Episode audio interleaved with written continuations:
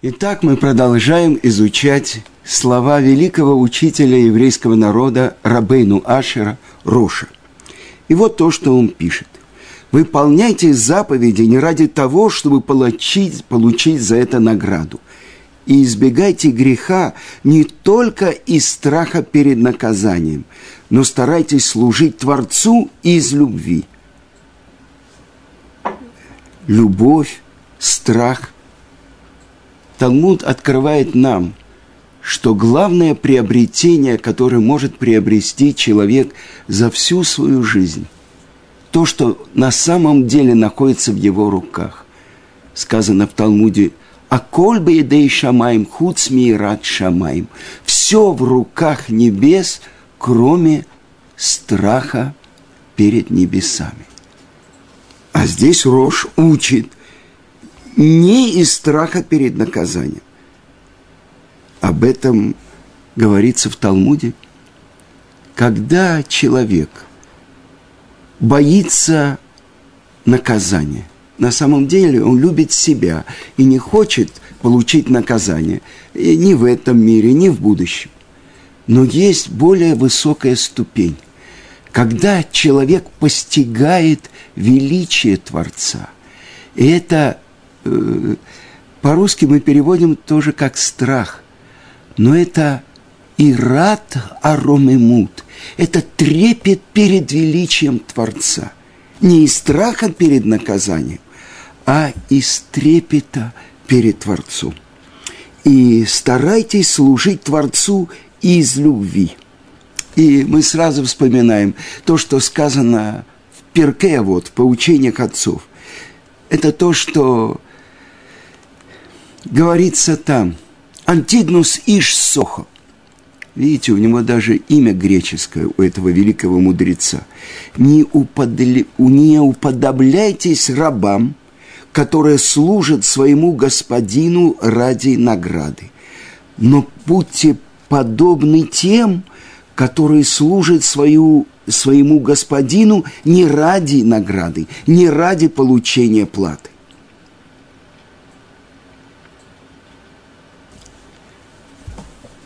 Любовь и трепет, страх и трепет. Я могу кого-то любить, потому что я получил письмо. Сегодня ты должен любить такого-то человека. Как это может быть? Сердцу не прикажешь, вы помните? А каждый день, и утром, и вечером мы говорим «Ваагавта это шемелокеха» и полюби Творца Всесильного Твоего, всем сердцем Твоим, всей душою Твоим, всем достоянием Твоим. Это повеление истории. И я спросил одного большого еврейского мудреца, как он это понимает. Он говорит, что приводит к любви – к любви приводит то, что чем больше человек отдает, чем больше он вкладывает в другого. А на основании этого мы можем понять. Делать действия, которые порождают любовь. С другой стороны, меня спросил один мой ученик, очень э, бывалый человек. Он спросил, ну зачем это нужно? Ну почему мы все время прославляем Творца, говорим псалмы, говорим благословения, э, молимся? Ну, я буду делать то, что он мне указывает, и все. Зачем это нужно? Творцу. Ведь мы знаем то, что написано в конце поучения отцов все то, что сотворил Творец в мире, не сотворил, но только ради проявления своей славы. Творцу нужна слава. Кто дает ему славу? Я. Это же непонятно. Больше того, мы сейчас находимся с вами в месяце Люль. И написано в Шулханарухе, э, мы знаем, что название месяца пришло с нами из Вавилонского плена. Но наши мудрецы учат, что в самом названии месяца заключено очень многое, много аббревиатур э, из разных мест э, Торы, э, даже из э, Мегелат Эстер, что означает месяц Илюль. И вот то, что пишет Шулхана Рух. «Они ле доди ве доди ли». Так написано в Шира Ширим «Песни песни». «Я моему возлюбленному, а он мне». И мы знаем, что это аллегорическая песня, которую составил великий мудрец мира, царь Шлома. И когда? В день, когда было освящение храма. Когда на земле Израиля, на храмовой горе, на краеугольном камне, там был построен Иерусалимский храм, первый Иерусалимский храм. И в этот день получил такое откровение Шлому Амелех, что он составил то, что называется песня всех песен. И то, что говорит Раби Акива, что весь мир недостоин того дня, когда открылась песня песни. Это то, что говорит в Зоре его ученик Раби Шимон бар -Юхай. А Раби Акива говорит, все остальные писания – это кодыш, святыня. А песня песня – это кодыш у кодошим, святое святых. И вот оттуда эта строчка. «Я моему возлюбленному, а он мне». Кто такой я? На самом деле еврейский народ аллегорически выступает в этой песне как возлюбленные Творца, Шуламит. А царь в этой песне, он называется Шлому. Раши тут же открывает. Мелех Шалом Шело, царь, которому принадлежит весь мир – и это царь всех царей, это творец мира. В других э, писаниях описана любовь Творца к его еврейскому народу. В других еврейский народ прославляет Творца. Э, все псалмы царя Давида – это самые высшие прославления Творца. Но после 150 псалмов царя Давида прозвучала песня песен – приводится мидраж, что если мы ситом просеем отборное зерно, как делают, когда просеивают, э, когда должны вознести мучное приношение в храм. 13 ситах. Так вот, чтобы сделать глузка яфа, самую лучшую, самую вкусную булочку для царя. Так это песня песней. Но как мы можем понять, месяц Илюль, месяц перед самым великим днем, днем суда, днем Роша Шана, э, буквально глава года.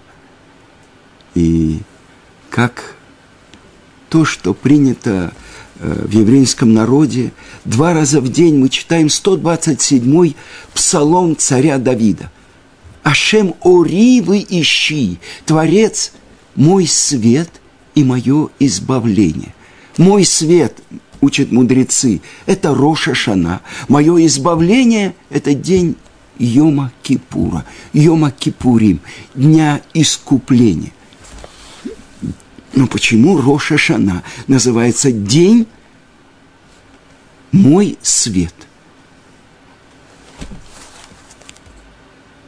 И это вопрос, когда в Роша Шана разбираются все поступки человека за год, плохие, хорошие, и, как объясняет Месилат и Шарим, даже прощупывают хорошие. Сколько процентов в нем действительно в честь Творца, ради исполнения его воли, а сколько ради своей гордыни, ради того, чтобы выглядеть хорошо в глазах других людей, ради какого-то другого э, замысла человека. Так вот, это свет. Когда темное место направляется луч света, все становится на места. Вот это потерянное 10 огород, а это бумажка ненужная – а это просто акура. Все ставится на свои места. Так я задаю вопрос, как я могу понять, Они ледоди. Я, а я один из еврейского народа, я могу что-то дать моему возлюбленному Творцу мира? И это вопрос. Больше того, то, что спросил меня этот ученик, благословения, они нужны Творцу. А давайте посмотрим, как установили наши мудрецы любые благословения. Баруха та Ашем Локейну Мелех Аолам, царь мира. Меня в свое время, несколько лет тому назад, спросила одна ученица в Москве, ну как, разве это не оскорбление для Творца, что мы его называем царем? И это действительно вопрос, на который отвечает ученик Виленского Гаона Равхаим из Воложин. Если бы перед земным царем кто-то сказал «Благословен ты, великий повелитель миллиардов муравьев и триллионов комаров», что бы с ним сделали? Отсекли голову, это оскорбление для царя, земного царя. А когда мы говорим о Творце мира, о Творце, мы говорим «царь мира», разве это не оскорбление? И отвечает Гаон, Равхайм из Воложина.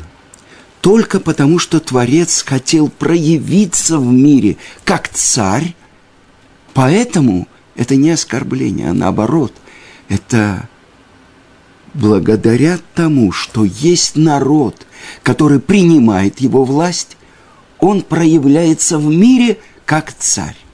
А давайте вспомним, когда каждый еврей произносит утром и вечером «Шма Исраэль», ведь э, то, что написано в Шулхана Рухе, «Шма Исраэль» состоит из 245 слов – а потом посланник общины вслух говорит еще три слова. Ашем Элокейхем Эмет. А если человек молится в одиночку, он до этого говорит Кель Мелех Нейман. Еще три слова. Итак, всего 248 слов. А ведь у человека есть 248 органов тела. Поэтому, когда я правильно, сосредоточенно произношу три отрывка «шма», через это я принимаю Творца, и Он становится царем всех 248 моих органов. Я принимаю на себя Его царскую власть, через меня – он проявляется как царь над всеми мирами. Но что же здесь сказано? Я моему возлюбленному, Творец. Небеса небес не могут его вместить. И вдруг я могу что-то ему дать. Написано в молитве Роша Шана, что тело ты сотворил – мы знаем три компаньона при сотворении человека. Отец, мать и Творец. Отец дает все белое, что есть в теле человека. Мать дает все красное, что есть в теле человека. И Творец оживляет тело. Так тело твое, душа, которую ты вдунул в мои ноздри, это твое. Мир твой. Что же я могу тебе дать? А ведь это говорит величайший мудрец всех времен и народов. Я моему возлюбленному. Но давайте остановимся и посмотрим, что это такое трепетать и любить Творца. И это то, что впрямую написано в Торе. А теперь, Израиль, что Бог Всесильный твой ждет от тебя? Чтобы ты трепетал перед Ним и ходил Его путями – любить Его, служить Ему всем сердцем твоим и всей душою ради блага твоего.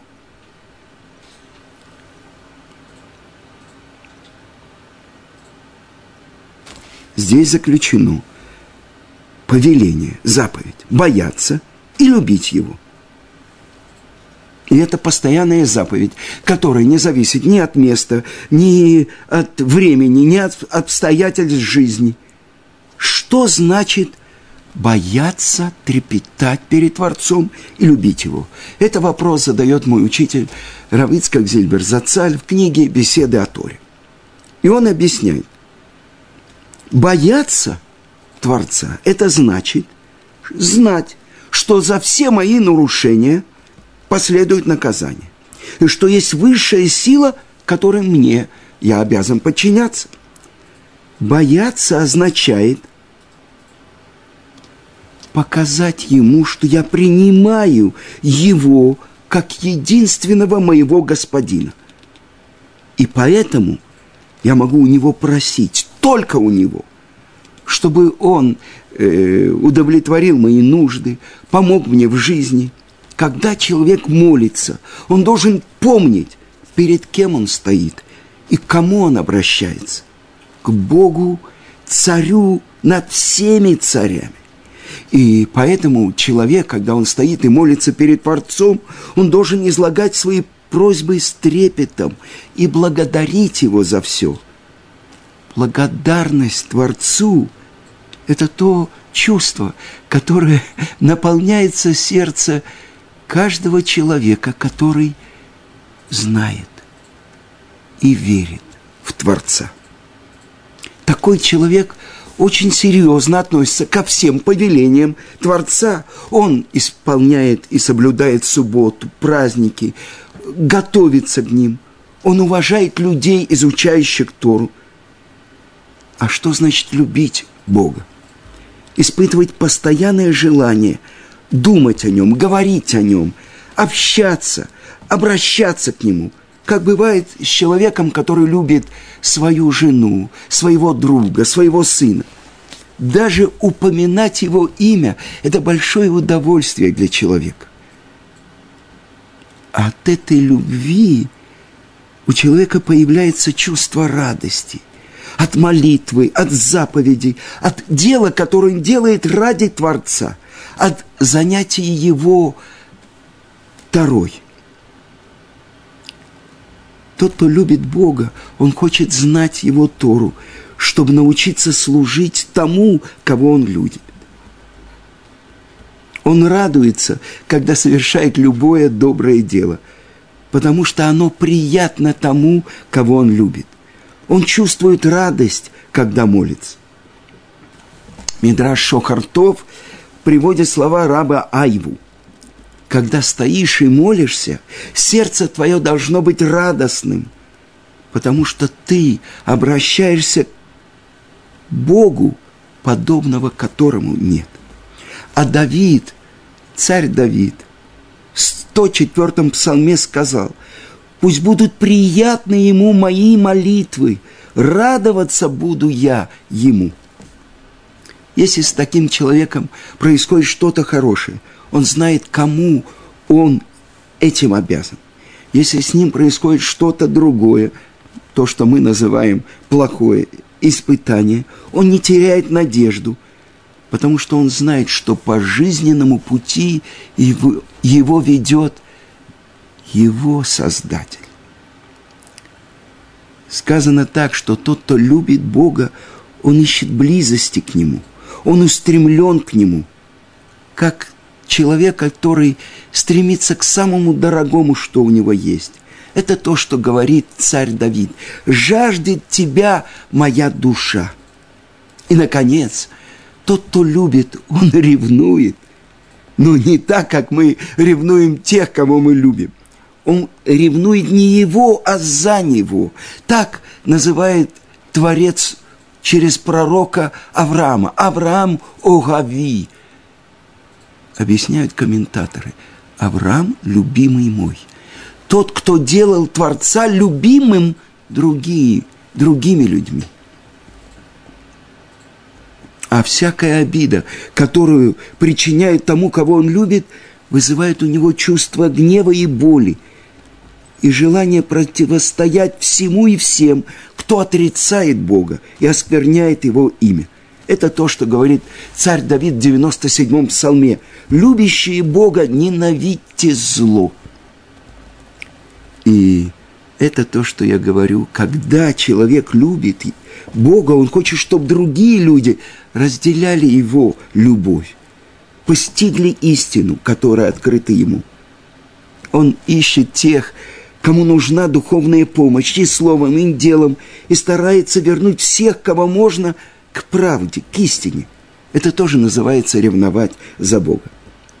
Такой человек молится не только за себя, но и за все свое поколение.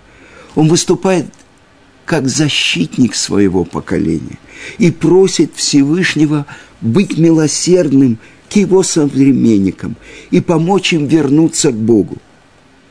Через это он подражает Творцу в его свойствах, которые ему известны. А что открыто человеку о Боге?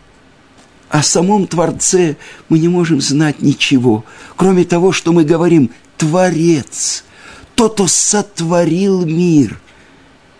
И написано в наших святых книгах, что Творец сотворил мир, чтобы делиться своим добром, чтобы раскрыть свои имена.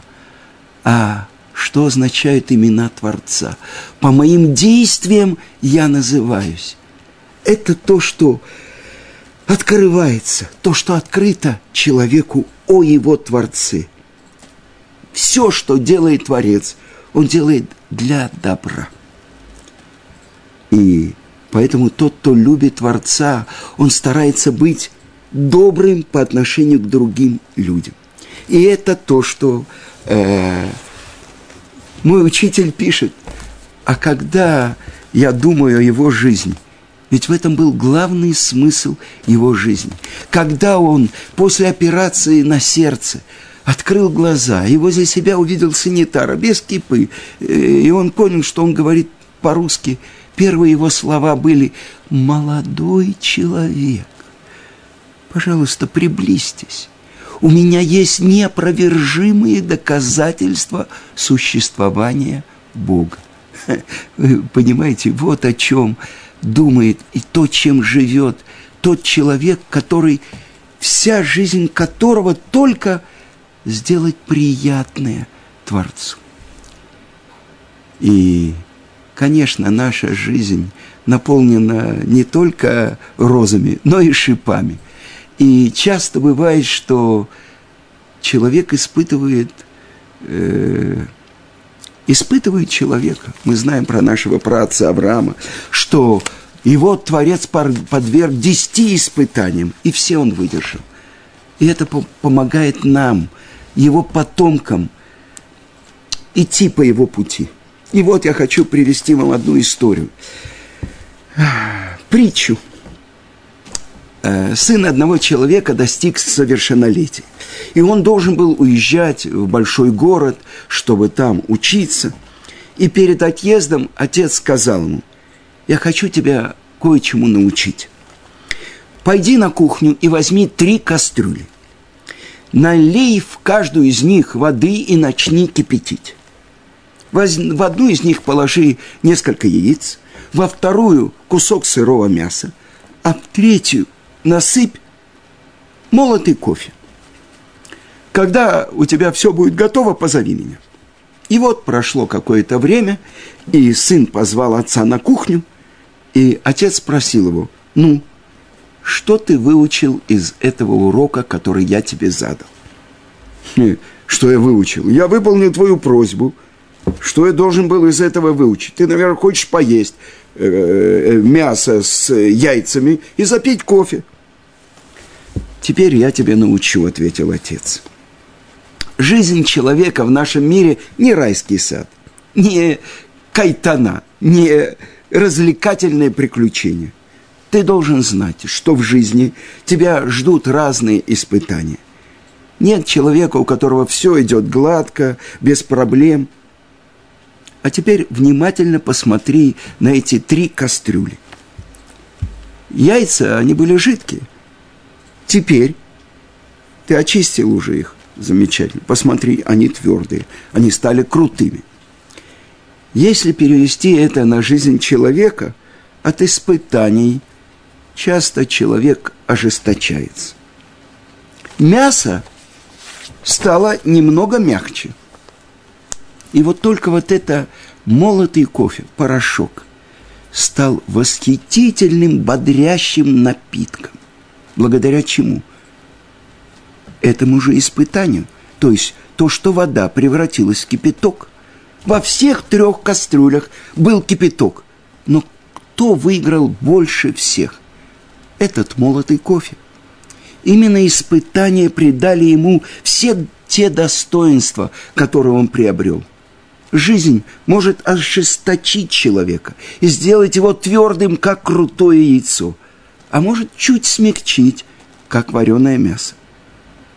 Обрати внимание, что все достоинства этого замечательного напитка черного кофе приобретены им именно благодаря кипятку, благодаря испытаниям. Сейчас перед тобой открывается жизнь. Я хочу, чтобы ты сам выбрал, на кого ты хочешь быть похожим. На крутые яйца, на сваренное мясо или на душистый, бодрящий кофе. Испытание. Казалось бы, все так открыто, все так ясно. Люби Творца, э, трепещи перед ним. Я спросил у нескольких мудрецов, как вы понимаете, ну что это такое? Они ле доди. Я моему возлюбленному. И одни сказали, ну, это то, что написано в Шулхана Рухе. В течение десяти дней чувы от Роша Шона до Йом э, Кипура человек должен сделать чуть больше, хоть чуть-чуть. Если обычно он ест не еврейский хлеб, чтобы ел еврейский хлеб, если он э, обычно опаздывал на молитву на пять минут, чтобы он опаздывал только на минуту, даже маленькое действие дает что-то. Но пока мне это не открывает – это то, что я даю моему возлюбленному. И тогда мы обсудили, ведь это подготовка к дню суда. Что человек делает в день суда? Э, как он готовится к суду? Он нанимает хороших адвокатов, он берет справки с работы, помните, из ЖЭКа, из парторганизации, э, чтобы показать, что он достойный член общества. А с другой стороны, разумный человек, он одалживает деньги, чтобы пытаться взять взятку э, судье, прокурору. Э, как-то Хофицка ему сказали, что вот какой-то э, судья, не еврей, не берет взятку. Хофицка ему сказал, дайте в два раза больше, и он возьмет. И он действительно взял. Это у нас сказано, что взятка делает слепым даже мудреца – так вот, как я, что я могу дать моему Творцу? Так в Рошашана главное задание. Что происходит в Рошашана? Если это день суда, почему я не надеваю черные одежды? Почему я не посыпаю голову пеплом? Почему я не пощусь? Наоборот, у меня накрытый стол, яблоки, мед, гранаты, э, голова рыбы, все знаки хорошие – сказано главное – счастлив народ, знающий день трубления. День трубления. Равсадия Гаон дает 10 объяснений, почему мы трубим шофар в Рошашана. Одно из объяснений – это мы коронуем Творца мира. Он провозглашается царем. В этот день был сотворен первый человек. В этот день он согрешил, и Творец его судил. В этот день все люди мира проходят перед Творцом как бы неймаром, либо как барашки, которых просчитывают в узком месте, либо те, которые поднимаются по узкой тропинке, чтобы подняться на вершину, либо как солдаты армии Давида. И каждое из этих объяснений в Талмуде, как человек смотрит на то, что его судят. Но главное, я одеваю праздничные одежды, я иду в синагогу, и я принимаю на ней Творца как моего единственного царя. Так что же я могу ему дать сейчас, в этот месяц Илюль, я моему возлюбленному? Святые книги говорят, они ледоди. Отдай ему свое они, свое эго. Ведь на самом деле, сказал Котский Рэбе, Сараф, он сказал, где находится Творец? Он находится только там, где, куда мы его впускаем. Но в молитве Роша Шана написано либо как рабы, либо как сыновья. А раб, как мы учили, его главное желание – исполнять волю своего господина. А сын – это выше. У нас есть обязанность по отношению к нашим родителям трепетать перед ними, уважать их, оказывать им почет. Либо как сыновья, либо как рабы. Так вот это день, когда мы либо как сыновья, либо как рабы перед нашим царем. То есть Творец через нас проявляется в мире как царь. Так в чем же подготовка моя? Когда я отдаю корону, которая всегда на моей голове, с утра и до вечера, только иногда я ее снимаю. Почему? Потому что я иду молиться и стоять перед Ним – во время молитвы, если я помню, что я стою перед Ним, я не могу находиться в короне. С другой стороны, когда человек гневается, это он возвышается над другим, и это он царь, и кто-то нарушает его волю, отсечь ему голову. Он управляет всем миром. Это то, что человек должен постараться вспомнить и сделать. Месяц раскаяния – месяц чувы, тогда, когда в третий раз Моше Рабейну поднимается на гору Синай, в Рош Ходыш Элюль, в начале месяца Элюль, и 40 дней находится там, а в конце 40 дней в Йом-Кипур он спускает вторые скрижали, которые были вытесаны Моше и записаны опять Творцом. Все сорок дней евреи трубили в шофар, чтобы не ошибиться, чтобы не было еще какого-то золотого идола, которому они по ошибке могут поклониться. Они постились и трубили в шофар. Это то, что у нас обычай утром. Мы трубим шофар. Для чего? Объясняет это Рамбом. Намек есть трубление шофара. Уру Ешаним, пробудитесь спящие. Вспомните, перед кем вы стоите. В молитве Роша Шана мы произносим Авину Малкейну, Отец наш, Царь наш. Как? Если он одновременно и Отец, и Царь, то кто же мы? Тогда мы принцы, мы сыновья царя, а он царь, тогда мы принцы еврейский народ. Это тот, через кого проявляется Творец в мире как царь. Я моему возлюбленному, если я вспомню, что я его сын, этот месяц, когда я должен немножко почистить свои одежды, немножко подготовиться. Но как я могу это сделать?